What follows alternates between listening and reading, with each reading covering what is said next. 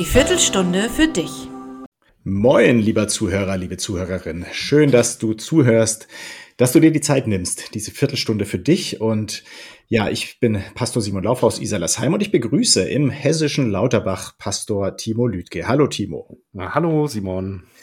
Und wir haben heute einen Text aus dem Lukasevangelium und du wirst ihn uns vorlesen. Bitteschön. Der Text steht bei Lukas Kapitel 14, Verse 25 bis 24. Als einer der Gäste das hörte, sagte er zu Jesus, Glückselig ist, wer im Reich Gottes am Mahl teilnehmen darf. Jesus antwortete, Ein Mann veranstaltete ein großes Festessen, lud viele Gäste ein. Als das Fest beginnen sollte, schickte er seinen Diener los und ließ den Gästen sagen, Kommt, jetzt ist alles bereit. Aber einer nach dem anderen entschuldigte sich. Der erste sagte zu ihm, ich habe einen Acker gekauft, jetzt muss ich unbedingt gehen und ihn begutachten. Bitte entschuldige mich. Ein anderer sagte, ich habe fünf Ochsengespanne gekauft und bin gerade unterwegs, um sie genauer zu prüfen. Bitte entschuldige mich. Und wieder ein anderer sagte, ich habe gerade erst geheiratet und kann deshalb nicht kommen. Der Diener kam zurück und berichtete alles seinen Herrn. Da wurde der Hausherr zornig und sagte zu seinem Diener, Lauf schnell hinaus auf die Straßen und Gassen der Stadt Bring die Armen, Verkrüppelten, Blinden und Gelähmten hierher. Bald darauf meldete der Diener, Herr, dein Befehl ist ausgeführt, aber es ist immer noch Platz. Da sagte der Herr zu ihm, Geh hinaus aus der Stadt auf die Landstraßen, an die Zäune, dränge die Leute dort herzukommen, damit mein Haus voll wird. Denn das sage ich euch, keiner der Gäste, die zuerst eingeladen waren, wird an meinem Festessen teilnehmen. Backstage. Ja, der letzte Satz, der ist so ein bisschen hart und der deutet auch schon darauf hin, ja, um was es geht in diesem Gleichnis. Denn das ist ja eine Geschichte, die in übertragener Weise einen Sachverhalt erläutert. Was meint Jesus eigentlich damit? Also man könnte sagen, dass er mit diesem Gleichnis die Geschichte des Reiches Gottes schildert, also in der Vergangenheit, der Gegenwart und auch in der Zukunft. Also wenn Jesus davon erzählt, dass Gott einlädt, also dieser Mann veranstaltet ein großes Festessen, das ist eigentlich Gott, der zur, der Israel einlädt und man kann sagen zur messianischen Freudenzeit. Also eine Zeit, ähm, die geprägt ist von Gemeinschaft mit Gott selbst, also ja schon jetzt, aber dann auch bei einem großen, ewigen Fest am Ende der Zeiten. Und jetzt geht es eben darum, also da sind ja diese Boten, die ähm, immer wieder einladen. Und damit gemeint sind die Propheten Gottes. Im Alten Testament wird davon erzählt, die immer wieder die Israeliten eingeladen haben und gesagt haben, kommt zu Gott, kommt, feiert mit ihm, seid mit ihm in Gemeinschaft, folgt ihm nach. Und sie haben geantwortet dann immer wieder Ablehnung, mit Ablehnung, mit Unwillen, ja sogar mit Feindseligkeit. Und Gott blieb aber geduldig und äh, liebevoll und hat immer wieder neu eingeladen. Ja, und dann, also das wird nochmal etwas deutlicher im, im Matthäus-Evangelium, da gibt's eine vergleichbare Geschichte, aber auch bei Lukas heißt es ja, der Hausherr wird zornig. Und das ist, bezieht sich in der Geschichte darauf, dass Gott irgendwann gesagt hat, so jetzt muss ich äh, sie äh, ja spüren lassen, wie unglücklich ich damit bin. Und er hat dann ja zugelassen, dass das Volk der Babylonier Israel überfallen hat und ganz viele Israeliten ins Exil geführt hat. Und jetzt im Gleichnis ist es dann eben so, dass äh, das Hochzeitsfest oder das Festmahl eben dann trotz dieser Abwesenheit vieler Gäste gefeiert wird. Und damit ist gemeint, also dass Jesus kommt als der Messias und sagen die Pläne Gottes verwirklicht, Gemeinschaft mit Gott ermöglicht und das ist sozusagen jetzt auch so die Pointe, dass die Fernstehenden, also die Heidenvölker, also wir, äh, eingeladen sind. Und zwar ja zunächst mal einfach ohne Rücksicht darauf, wie würdig wir jetzt sind, ob wir sozusagen ähm, schon äh, perfekt sind oder ähm, besonders vorbereitet auf dieses Fest. Alle sind eingeladen. Also jetzt nochmal auf die Geschichte bezogen, durch die Apostel, durch die Missionare äh, lädt Gott die Menschen in sein Reich ein. Ja, und so war es ja dann auch immer wieder in der Kirchengeschichte, dass Menschen sich diesem Reich Gottes angeschlossen haben, Jesus nachgefolgt sind. Und Timo, ich glaube, so wird es eben auch wieder sein, auch wenn es jetzt in unseren Breitengraden gerade nicht immer danach aussieht. Hm. Ja, zu welcher Gruppe zählen wir uns? Was würdest du sagen? Wo, zu welcher fühlen wir uns angesprochen? ist sehr, sehr eindeutig zu sagen. Wir gehören zu den Heidenvölkern, die eingeladen sind. Ähm, wobei, ich denke, deine Frage zielt ja auch darauf, naja, wo finden wir uns jetzt als Hörer heute wieder? Und da ist ja wiederum genauso die Frage, wir sind einerseits eingeladen. Ich finde, wir sind auch Boten, die andere einladen. Aber es stellt sich ja auch immer wieder die Frage, lassen wir uns bitten zum Fest und äh, suchen wir die Gemeinschaft mit Gott? Ne? Überraschung. Ja, der Gastgeber plant, bereitet eine riesige Party vor und erhält überraschenderweise nur Absagen. Wirklich alle sagen ab, nicht nur einzelne, sondern alle. Und das ist ja eine ziemlich miese Situation. Also wenn ich mir das jetzt mal so vor Augen fühle, äh, vor Augen führe, es ist alles vorbereiten, vorbereitet, das Essen ist gekocht, es wird langsam kalt. Der Gastgeber hat vielleicht sogar noch Geschenke gekauft für die eingeladenen Gäste. Die liegen jetzt ungeöffnet da am Eingang. Die Musiker klimpern eine traurige Melodie. Und der Gastgeber steht jetzt mittendrin und fragt sich, ich dachte, ich bedeute Ihnen etwas. Mhm. Also ich habe mich so gefreut auf diese Leute, die doch alle eingeladen sind. Aber es ist wieder eine Überraschung in diesem Text, dass er diese Feier jetzt nicht absagt. Also er lässt den Kopf nicht hängen. Mhm. Äh, überraschenderweise gibt er nicht auf, sondern er sagt jetzt so, ladet alle ein, alle, die ihr finden könnt. Äh, Und jetzt meine Frage, was würde passieren, wenn man das heutzutage auf Facebook posten würde? Alle sind eingeladen. Ich lade alle ein. Was könnte passieren? Es gab ja eine Zeit, ne, wo es ganz, wo es öfter mal diese Facebook-Partys gab, die dann so aus dem Ruder gelaufen sind. Hat man jetzt schon länger nicht mehr gehört. Ja, wo dann ein paar hundert Leute kamen, ne? Und die Ja, also ich kann mir schon vorstellen, ne, wenn du jetzt heute auf Facebook schreibst, morgen gibt's Freibier bei dir zu Hause, dass auch viele kommen.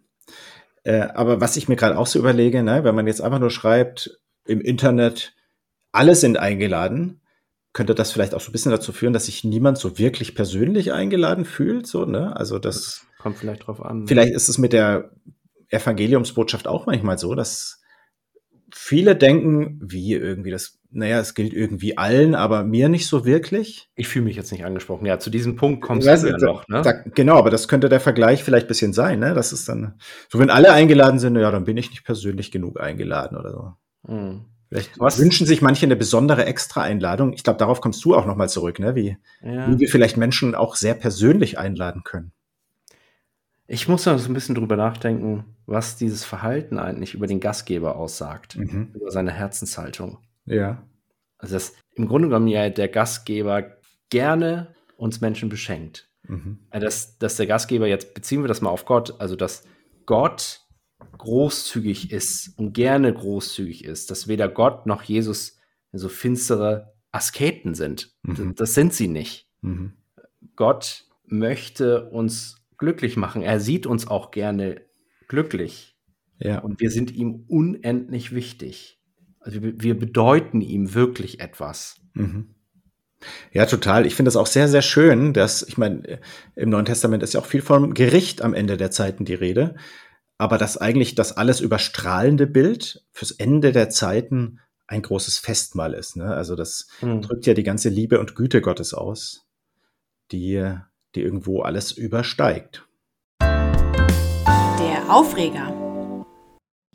Ja, wir haben gerade schon so ein bisschen sinniert über das Thema Einladen, eingeladen werden und ich habe auch in diese Richtung ein bisschen gedacht und einfach mir so überlegt, also es, es gehört ja eigentlich mit zu den schönsten Dingen, eingeladen zu werden. Ne?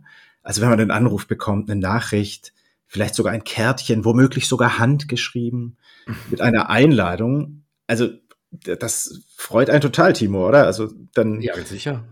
Man weiß einfach, also jemand hat an dich gedacht, jemandem ist an dir gelegen, jemand will mit dir feiern, Zeit verbringen, will selbst Mühe und Liebe investieren, vielleicht das Haus schön machen, um mit dir gemeinsam eine schöne Zeit zu verbringen. Also das löst einfach Glücksgefühle aus. Und umgekehrt, wenn man sich da mal so reinversetzt, oder das hat wahrscheinlich auch jeder auch schon erlebt, wenn man andere einlädt und dann kann der oder die nicht kommen, dann macht das traurig. Und äh, ich weiß nicht, also es ist ja wahrscheinlich meistens so, oder manchmal gibt es zwingende Gründe, wo man sagt, ja klar, kann ich verstehen, ne? Also wenn jetzt äh, was auch immer das Kind auf die Abiturfeier muss oder ähm, man halt irgendwie verhindert ist, dann weiß man, okay, das ist jetzt nicht persönlich gemeint, aber selbst dann ist es wie so eine kleine Ablehnung, was, also könnte vielleicht sagen, das hinterlässt so eine kleine Beziehungsdelle. Mhm. Und naja, wenn man richtig spürt, ach, da will jemand einfach nicht, er sucht Ausreden, naja, ich glaube, dann tut's richtig weh. Ne? Man lehnt sich dann ein Stück weit aus dem Fenster, sagt, ich würde mich freuen, wenn du kommst und jemand, um, ja, ich muss noch, äh, muss noch zur Post oder was auch immer. Und man merkt schon, oh, das ist jetzt total vorgeschoben. Also das kann eine Beziehung ja dann richtig auch ähm, schädigen oder sogar mehr oder weniger beenden. Mhm. Also ich glaube, so eine Einladung, die kann wunderschön sein, aber das ist auch was ganz schön zweischneidiges. Der Stein im Schuh. Ja, die eingeladenen Personen, die sagen zwar sehr höflich ab, aber es bleibt da schon ein fader Beigeschmack zurück. Also diese Einladung kam ja für die zuerst Eingeladenen nicht unerwartet. Mhm. Könnte man ja vielleicht meinen, wenn man das so liest, da kommt jemand und sagt, äh, okay, alles ist vorbereitet und jetzt musst du losgehen. Sondern nach orientalischer Sitte wurde den Gästen schon viel früher eine Voreinladung mhm. zu der Feier zugestellt. Also Save the Date. Also das hatten die damals schon. Cool. Ja, ja. ja, ja. Also das Gleiche setzt das auch voraus. Mhm. Und ja, wenn die Eingeladenen nun den Termin wissen, aber bei der zweiten finalen Mitteilung jetzt absagen, mhm. kann es ja eigentlich bedeuten, dass sie den Termin mit ihren eigenen Dingen ja bewusst auch belegt hatten. Ja. Oder mindestens, dass ihnen halt anderes wichtiger war, ne? Ja. Also war es das jetzt wirklich so? Das ist ja auch eine, eine Vermutung. War ihnen die Einladung oder der Gastgeber selbst im Grunde genommen doch nicht so wichtig? Äh, lag mhm. ihnen gar nicht so viel daran, dabei zu sein? Mhm. Oder waren sie einfach äh, schusselig, äh, sie den Alltag so zu planen, dass sie an dem Fest teilnehmen können? Mhm also ist Ihnen das nicht so wichtig oder geht das in Hand in Hand? Deswegen auch so wichtig, mir so wichtig diese Frage, weil man sich da ja schon so ein bisschen hineinversetzen kann. Wie ist das denn bei mir, mhm. bei uns? Leben wir auch mit so einem guten Gewissen gegenüber wie diese Eingeladenen, äh, sind aber im Alltag für ihn praktisch unansprechbar, weil wir immer, ja, wir haben immer so viel zu tun und sind so gestresst und alles ist so unfassbar wichtig. Und es ist ja auch alles wichtig. Wer will das schon in Frage stellen?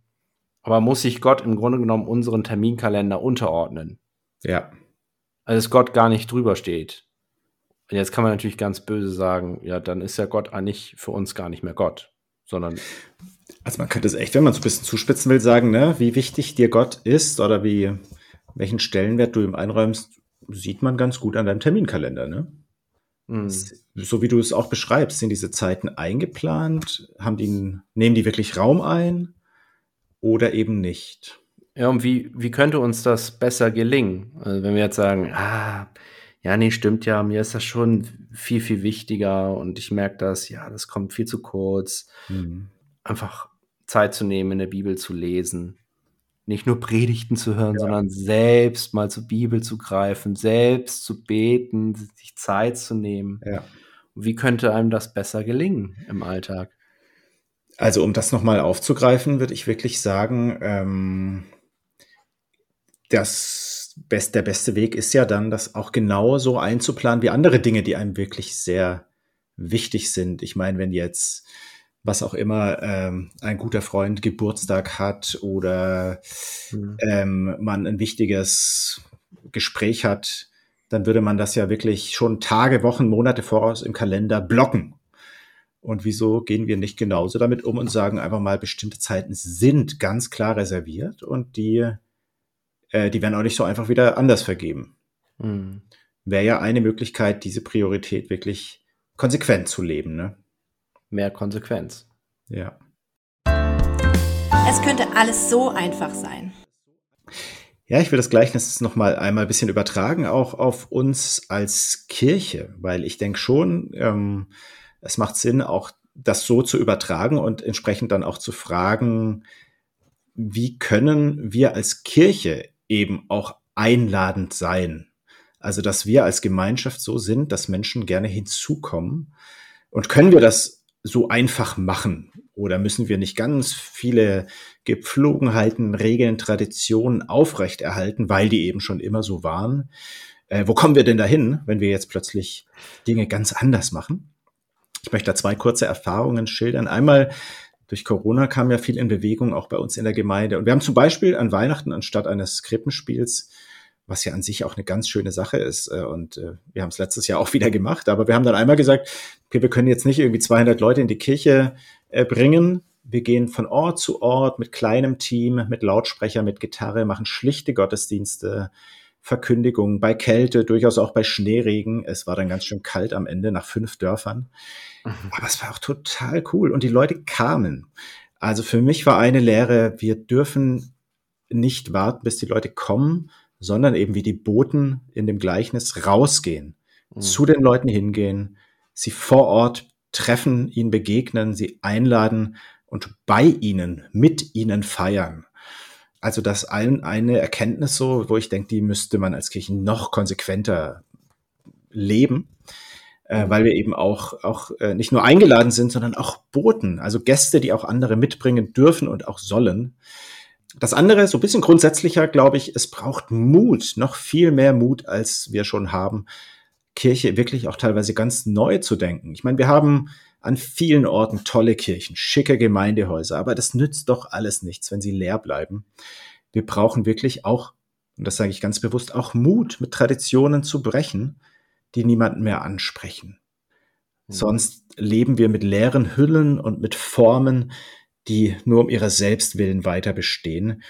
Wir haben jetzt zum Beispiel Anfang des Jahres angefangen mit einem Feierabend-Gottesdienst am Freitag. Da steckt die Feier auch schon drin. Es soll wirklich Leute sollen sich wohlfühlen. Moderne, entspannte Musik, Alltagssprache mit Sofas und Sesseln.